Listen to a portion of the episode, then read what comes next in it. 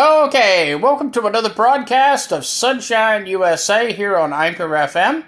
Uh, this is Warren Landis, your Bible teacher and host here on Sunshine U S A. Uh, I want to bring to your attention the fact that I have two editions of Sunshine U S A. One edition actually uh, airs on Blog Talk Radio. It's actually um, a platform that I've been using ever since uh, two thousand twelve. When I started the Sunshine U S A ministry. And on that particular series or edition, I am doing a verse-by-verse, chapter-by-chapter study through the Word of God. Uh, there we started with the very first chapter in Genesis, and we're working our way straight through to the last chapter in Revel- Revelation. And right now in that series, we're in the book of Job. In fact, on the next broadcast, I'll be starting in Job chapter three, verse one. Now, in this particular series or edition of Sunshine U S A, which is headed up by Anchor F M, it also includes, for example, uh, Spotify and some other platforms. I do more of a topical or evangelistic type uh, of Bible study. And we started out this series in First and Second Timothy, and in fact, we're still in Uh, First and Second Timothy, and to be honest with you, I'm skipping around a little bit here, as Paul gives advice to Timothy, a young man who is in the ministry, and Paul has sort of taken him under his wing and basically trying to teach Timothy everything he knows about preaching and proclaiming the gospel of Jesus Christ. And I've often thought, you know, back when I was in the ministry, I thought, well, you know, I wish I had someone like that that would have taken me under their wings and showed me all that they knew about the ministry. Well, Timothy had such a setup. He was set up to have Paul as a mentor. And Paul made it his mission to tell Timothy everything he knew about the gospel ministry. And uh, Paul, of course, was the leading evangelist of his day. It would be fair to say that he covered most of planet Earth back in that day with the gospel of Jesus Christ. There are some Bible scholars who believe that Paul carried the gospel as far west as what is now Spain. Now, whether that's true or not, we don't know. That is speculation made by some Bible scholars. It might be true, it may not be true. The Bible itself doesn't necessarily tell us for sure whether or not that was the case. And that would, of course, depend on Paul having two different imprisonments in Rome instead of just one. Uh, those who believe that Paul was imprisoned twice in Rome believe that he actually got out the first time, took advantage of that time to go west, as far west as Spain, then somehow got recaptured again and was imprisoned in Rome, where eventually he was put to death. So I guess not until I get to heaven will I know for sure what happened. That might be one of the questions I end up asking Paul. Paul, did you ever go to Spain? Did you ever go to Madrid? Mm-hmm. You know, that would be just really very interesting for me to know. Uh, if I still feel like it's important then. I got a funny feeling by the time I get to heaven, man, I'm going to be so excited meeting all my friends and loved ones and relatives and all my favorite characters of the Bible. It's not going to really occur to me to ask that question. But anyway, Paul and Timothy had a very unique setup. Paul being the teacher and Timothy being the student. And it made me think of my younger days in the ministry. And, you know, it's so exciting when you're young in the ministry and you're just getting started. I remember the first sermon that I ever preached. It was about fifteen minutes long. And in that fifteen-minute sermon, I covered just about everything I knew about theology. Now, I guarantee you it would take me a lot more than fifteen minutes to do that today.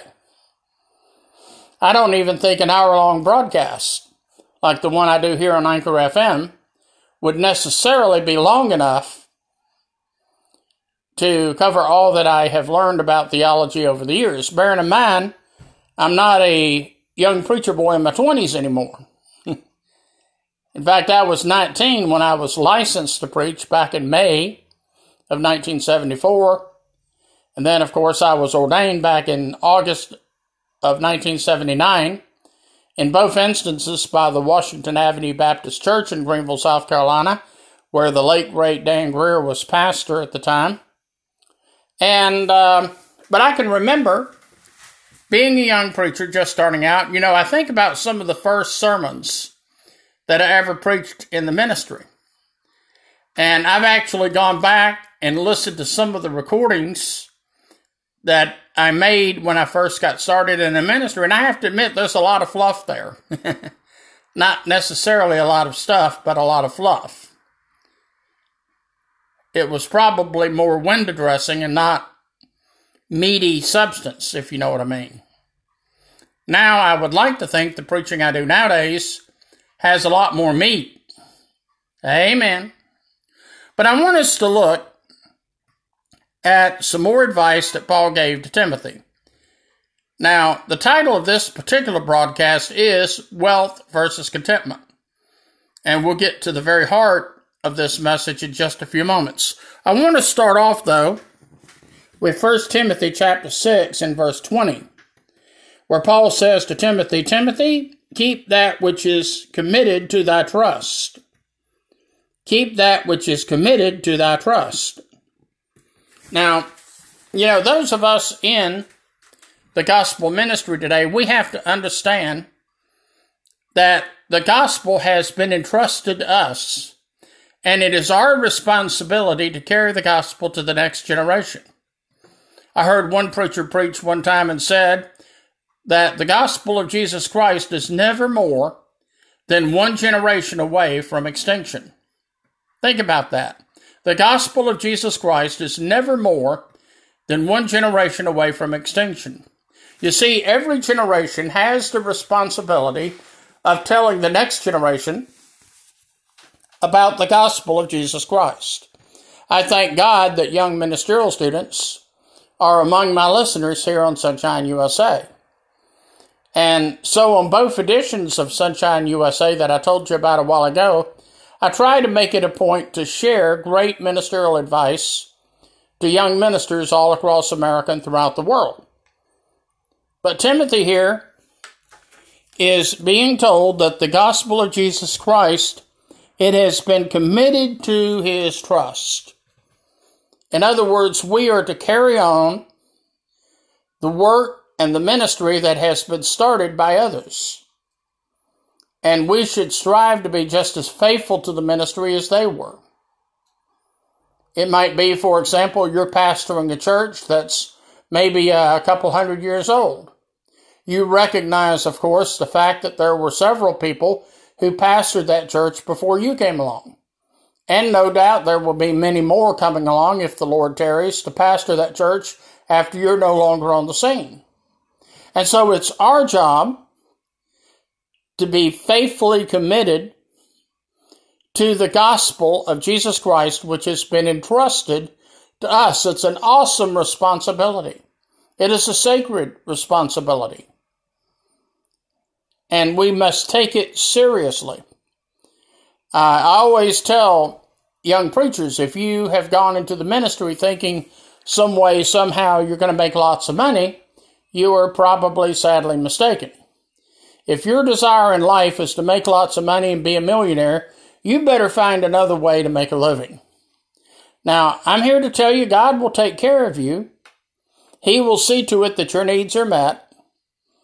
But if your number one desire in life is to be a millionaire or billionaire, you better get out of the ministry now, because it's not going to happen for most of you. You need to be in the ministry because you're committed to getting out the gospel of Jesus Christ. And now we're getting into some of the verses that are at the heart of this particular message. In First Timothy chapter six, verse five, he talks about perverse disputings of men of corrupt minds and destitute of the truth. You see, there's a lot of preachers out there that are not giving out the truth of the gospel. In many cases, they're teaching and preaching what people want to hear and not necessarily what the Bible says. For example, he says, uh, supposing that gain is godliness. From such, withdraw yourself. Now, anybody that tells you that the more godly you are, the, the richer you're going to be, you better run away from that preacher just as fast as you can. Because let me tell you, they're giving you a message that you cannot find in the Word of God. Does the Word of God promise that God will meet your needs? Absolutely. But nowhere in the Bible, nowhere does it promise to make you a millionaire or a billionaire or a trillionaire if you're going to be a follower of His. You see, that's a false gospel. Now, why do such false gospel messages get preached? Well, preachers feel, some of them feel, that the best way to get you to give money to their ministry is to make you think that you're going to become a millionaire or a billionaire or more if you give money to their ministry.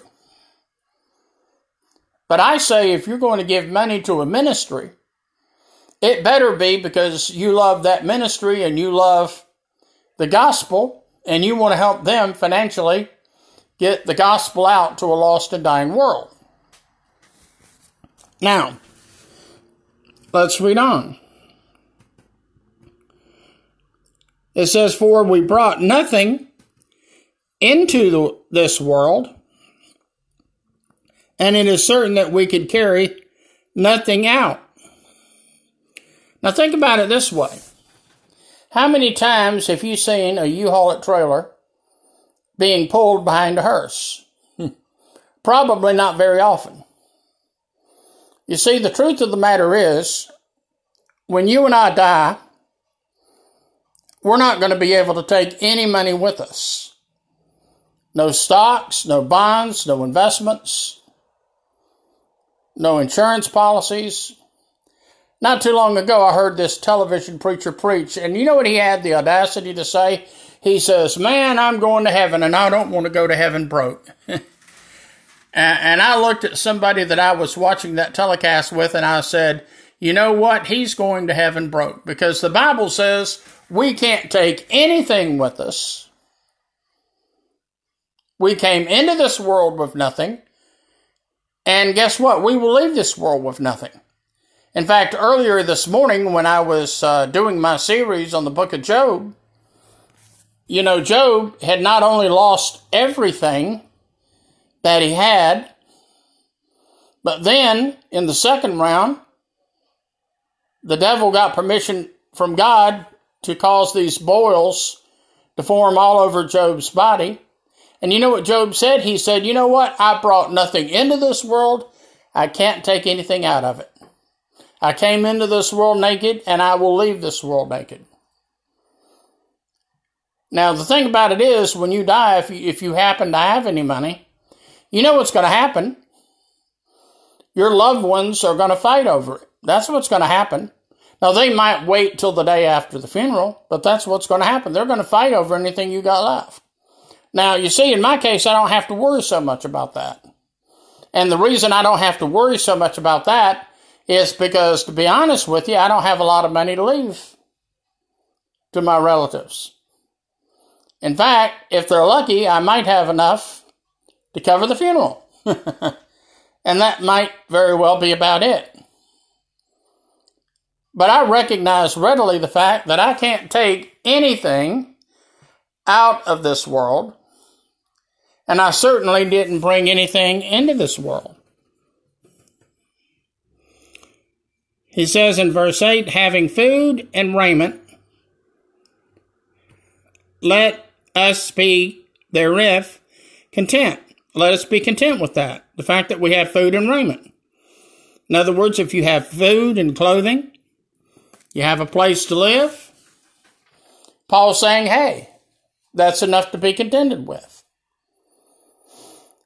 Anything you have more than that is nice, but God's not obligated to give it to you. Just learn to be content with what you have. He goes on to say, but they that will be rich fail, fall into temptation and a snare, into many foolish and hurtful lusts, which drown men in destruction and perdition. You see, he, he says that money is like a snare. It's like a trap that Satan has set for you. And if you're not careful, you're going to get gobbled up by it. Um, just uh, in the last couple of weeks, I had an opportunity to talk to a lady. She's an elderly friend of mine. And we were talking, and she says, I've got to cut this phone conversation short. And I said, why? And she said, I've got to hurry to the post office before they close. And I said, why do you have to go to the, hot, the post office before they close? And she said, I've got to send two hundred dollars to this company, and they're going to send me half a million dollars in lottery winnings. And I said, now, wait a minute. I said, I think I could save you a trip to the post office. I said, let me ask you a couple of questions here. Do you ever remember entering that particular lottery? She said, no. I said, well, I don't consider myself a lottery expert, but my understanding of how lotteries work is something like this. If you don't enter, you can't win. So anybody that tells you you've just won a lottery that you didn't even enter, that ought to tell you right there, you're looking at a scam. And they said, well, they'll send me the money and the winning ticket if I mail them two hundred dollars. And I said, well, you know, if you sent them two hundred dollars, you know what's going to happen? You're not going to get the winning ticket, and you're not going to get the money or anything else. Now, if you're, uh, you might get a check from them, but it'll probably be a rubber check. It probably won't be valid.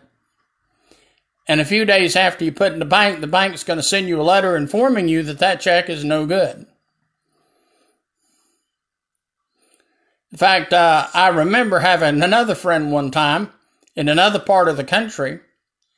She actually ended up going to prison for cashing a similar check that turned out to be bogus. And the bank said, if you don't make that check good, you know, you're going to be convicted of fraud and you'll go to prison for a long time. Now, I don't know how that case came out, but you see, according to the Word of God here, money is like a trap. It's like a snare that the devil uses to bring you down. Now, for you young ministers that are listening to this broadcast right now, let me tell you something. This is very important. You know what they say? They say the things that are most likely to cause a minister to fail is women, money, and pride. Women, money, and pride. And if you don't address those issues in your ministry, then one of these days your ministry is going to come crashing down because of women, money, or pride. I heard about this one preacher one time. He was determined that his ministry was going to avoid the very things that caused other ministries to fall. One of the things this minister did, he adopted a policy that stated that as an evangelist, he would never share a hotel room with anybody other than his wife. If she was traveling with him, she would stay in the hotel room with him. If not, he would be in a hotel room alone. And then he appointed a board of directors to oversee the financial affairs of his ministry. He had nothing to do directly with the financial management of his own ministry. And he avoided contact with the opposite sex. He said if someone from the opposite sex wanted a counseling session with him, uh, he generally turned them down. Or maybe, if it was urgent, he would get his wife and he and his wife would go and talk with him. But he would never meet someone from the opposite sex alone. He said there's too great a chance that if you do that, you're going to be walking into a setup. And it's not going to be good. Well, let's read on a little further here. It says, "For the love of money is the root of all evil, which while some coveted after, they have erred from the faith and pierced themselves through with many errors." Now he says the love of money is the root of all evil. Now he didn't say that money is the root of all evil. He said the love of money is the root of all evil. It's not a sin to have money. It's not a sin to be wealthy. Now, I think it's a sin if that is your goal. If that is your chief desire in life is to be rich, I think that's a sin. But the fact that you have money, uh, there's not a sin there. Because you see, the fact of the matter is, um, it is the love of money that becomes the root of all evil. Think about it this way. Think about all the crimes that you hear about on television when the news comes on. Murder, kidnapping, burglaries, shopliftings. What do most of these crimes have in common? I'll tell you what they have in common. The desire for monetary gain. The desire to get something for nothing. That's what it's all about. And that's why the Bible indicates that it is the love of money that becomes the very root of all evil. And that's why our desire, for those of us in the ministry, we should certainly have a desire that our needs be met. If you're married and you have kids, uh, certainly providing for your family, all of that is in the will of God. And there's nothing wrong with you working hard to provide for your own needs. Now, you know, Paul himself was what we would call today a bivocational minister. Now, I used to define bivocational ministry as a preacher that works for a living. Of course, now let's say you're senior pastor of a church, and that's all you do for a living, uh, you're working pretty hard if you're doing the kind of job in the ministry that God wants you to do. Now, other ministers like Paul and even myself are bivocational. Now, during most of my earthly ministry, I have been bivocational. Now, a couple of years ago, I decided to retire from secular work. So I'm not bivocational anymore. But I am still active in the ministry. I'm still preaching the gospel and teaching the Bible anywhere and everywhere I get the opportunity to do so. In fact, at the end of the broadcast today, I'll give you some information about how you could contact me if you would like me coming to your church and preaching the gospel or teaching the Bible. I'd love to do it. It would mean the world to me to be able to do that. But I want you to see here in First Timothy uh, chapter five, uh, it says, "Let the elders that rule well be counted worthy of double honor, especially those that labor in the word and doctrine." Now, uh, there are some elders which do both secular work as well as preaching the gospel. And Paul indicated they were worthy of double honor. And those that labor in the word and doctrine. He says in verse eighteen, "For the scripture saith, Thou shalt not uh, muzzle the ox that treadeth out the corn. And the laborer is worthy of his reward." It says here, don't muzzle the ox. I think if you are in a position of leadership at your church, you need to see to it that the pastor is well compensated for the job that he is doing.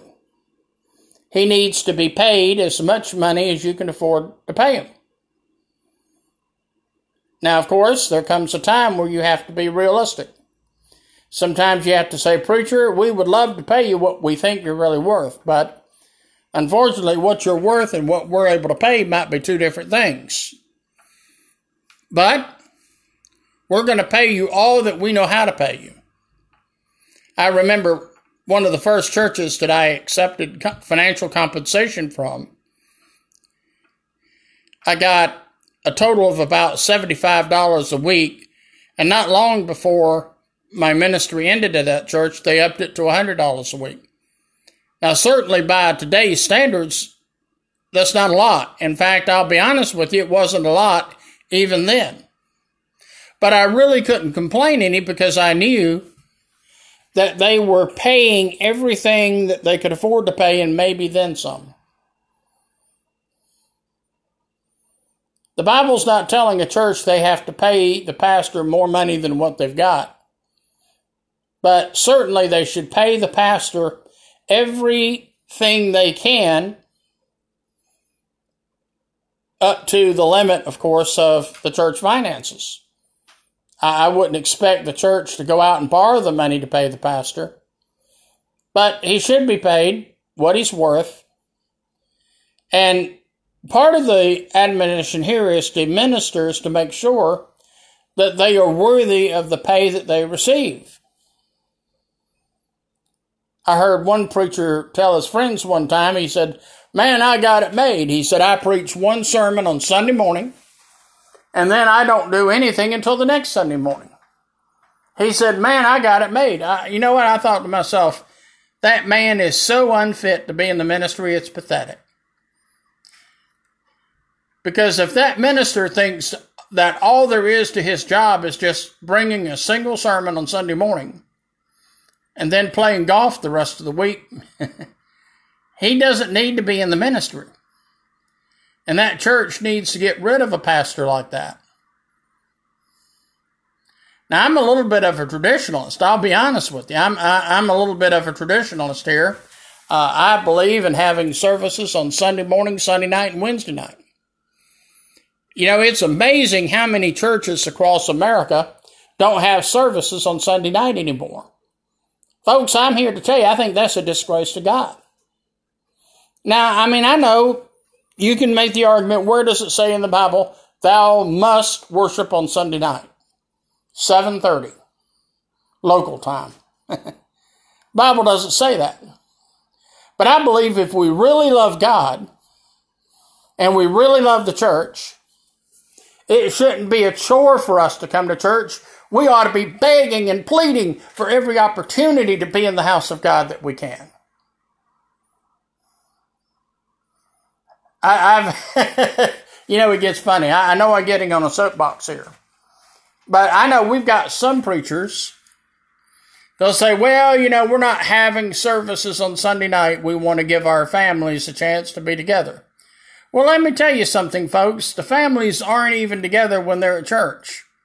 You know what happens when families come to church? They get separated. They get torn apart. The children go here. The adults go there. The teenagers go here. The families don't get to sit together in church.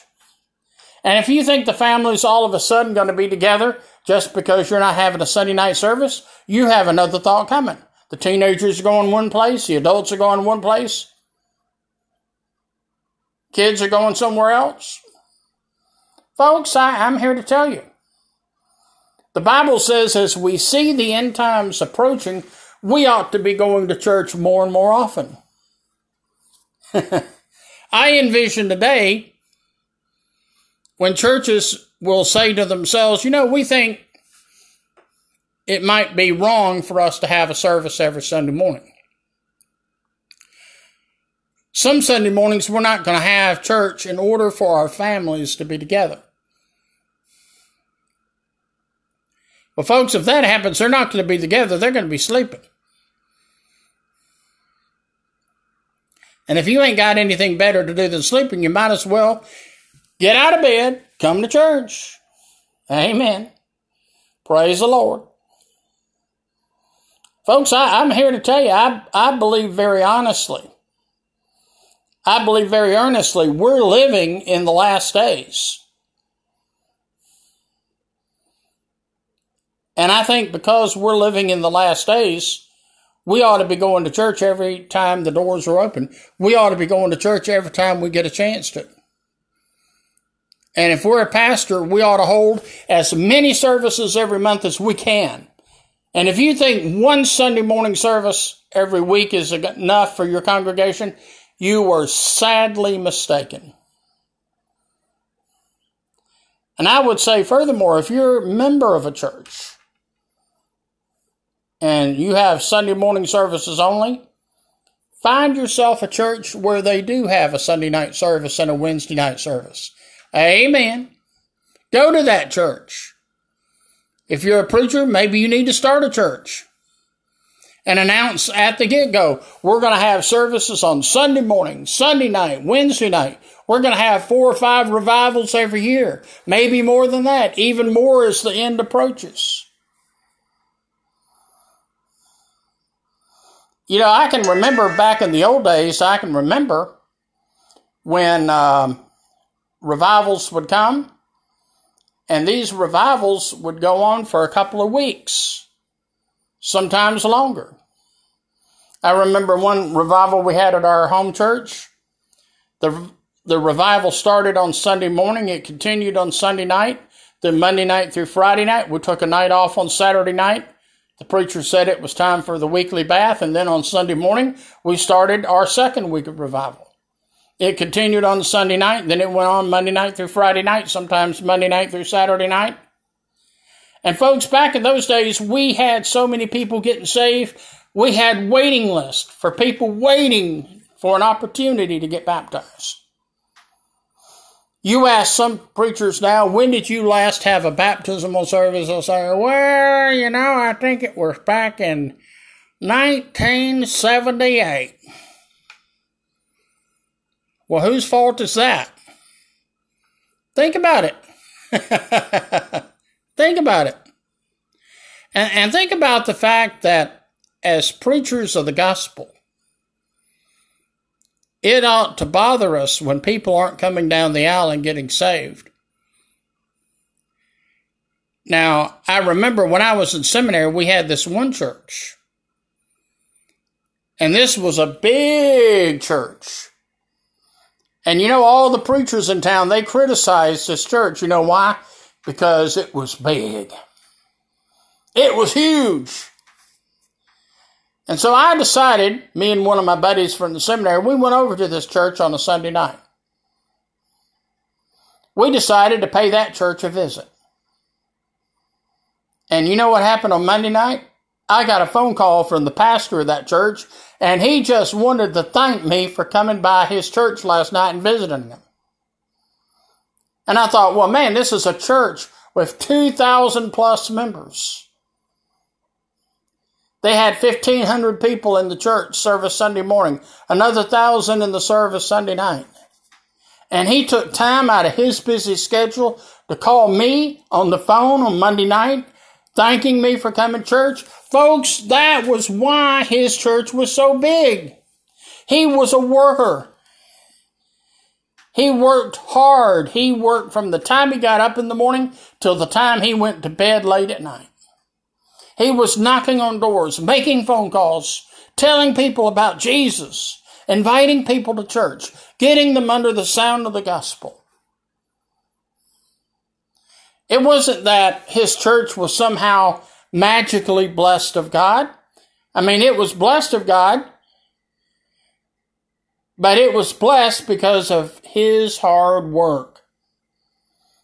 You can't be good at your golf game if you expect to be pastor of a growing and successful church. You got to put some elbow grease into the situation. You've got to knock on doors. You've got to write sermons. You've got to make it an endless effort to tell people about Jesus Christ.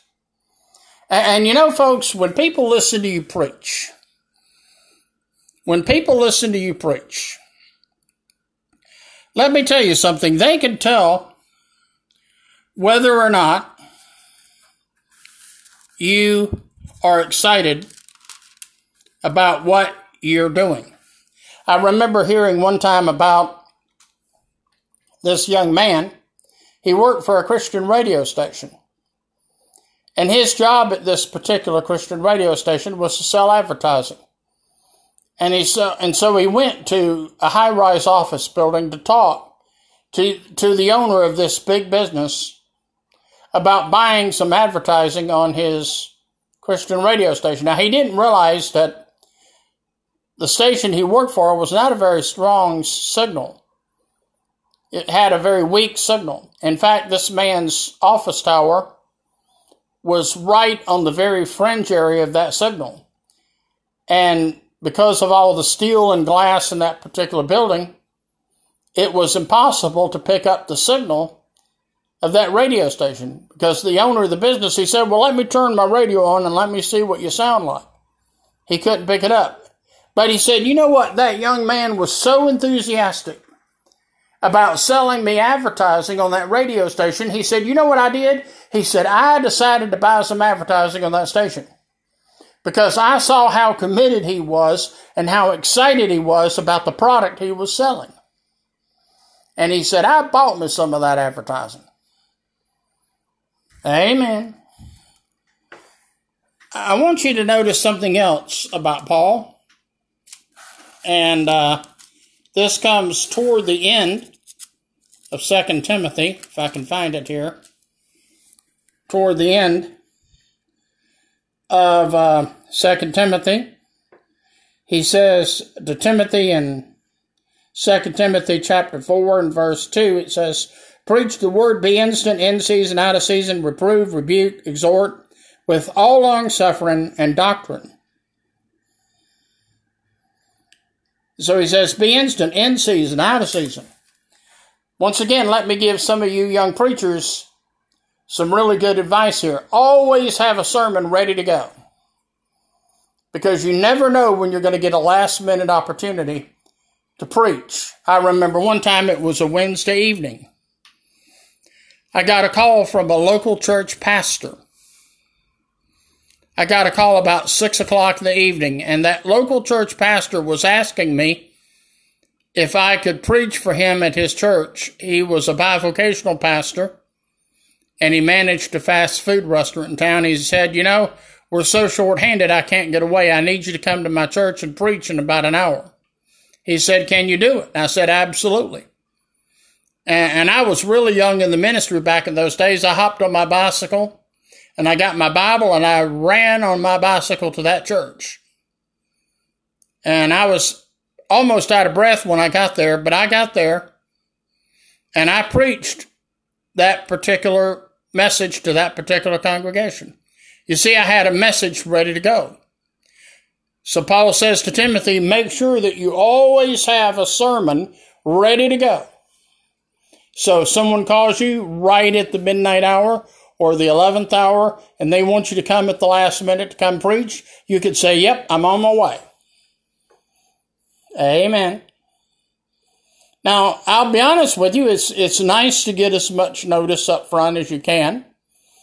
Usually, the more notice you get, the better job you're going to do, but always have a sermon ready to preach the gospel whenever you uh, get an opportunity to do so.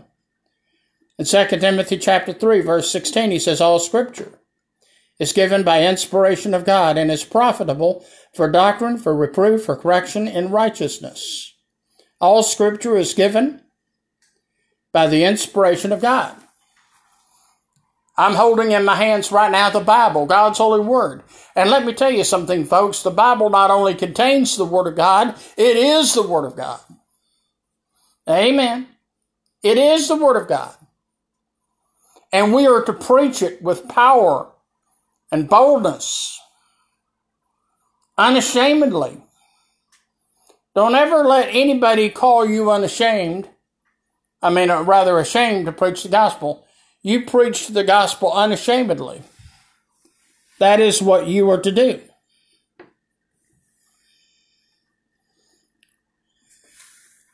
So Paul, as you can see here, has some really great advice for Timothy. And then, of course, um, he goes on to say,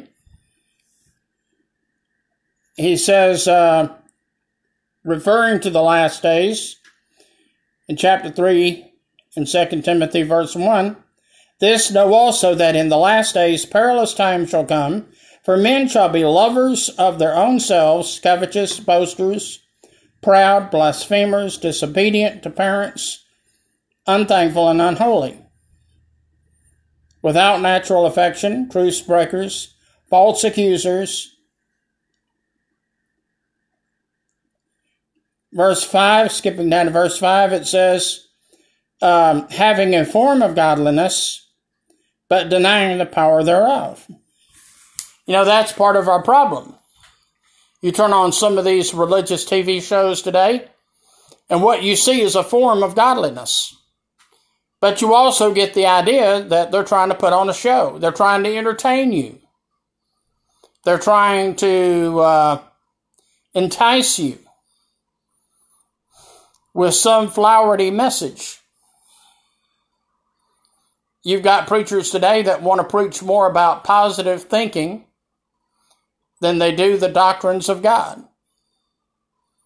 You know, I tell you, if, if I'm a Christian, which I am, I want to know everything there is to know about being a Christian. I mean, it's just like if you buy a car, especially if it's one of these expensive new cars. You know what? You want to take a look at that owner's manual. You want to find out all you can about that car, because you've got a lot of money tied up in that car. Amen. Well, folks, every time we get out our Bible, we should have a desire to learn all we can about God and learn more about how we could be used of God effectively to preach and to proclaim the gospel of Jesus Christ. So Paul has here in First and Second Timothy some great advice for Timothy as a young minister. And like I say, I thank God that I have many young ministers listening to this broadcast on a regular basis. I mean, I thank God for that. And I hope they'll continue doing that. Now, in our next broadcast, we're actually going to bring to a conclusion our mini-study of Paul's advice to First and Second Timothy. So you might say our mini-study of First and Second Timothy, it's going to come to an end in the next broadcast. We're going to tie everything together in what I hope is a very effective way. But what I would like for you to do is to pray for this ministry. If you would like to contact this ministry, you're, you're always free to shoot me an email, warrenlandis at yahoo dot com. It's all lowercase, warrenlandis at yahoo dot com. If you would like to send me a letter snail mail, my mailing address is Warren Landis, three thousand one Old Buncombe Road, apartment number eight, Greenville, South Carolina, two nine six oh nine. That's Warren Landis, three thousand one Old Buncombe Road, Greenville, South Carolina, apartment number eight, Greenville, South Carolina, two nine six oh nine. And when you send me a snail mail, if you would like to enclose a few dollars to help us as we try to expand this ministry so we can get the Word of God out, that would be so greatly appreciated. But even if you can't send a dime, we want you to know we love you, we appreciate you, and you can help this ministry by simply telling others about this ministry. Let them know where you heard this broadcast, which is also where they can hear the broadcast. And so right now I'm going to tell you that I've enjoyed being with you on the program today, and I hope that you'll tune in again real soon. Until then, this is Warren Landis saying goodbye, God bless you, and I'll see you again next time on Sunshine U S A.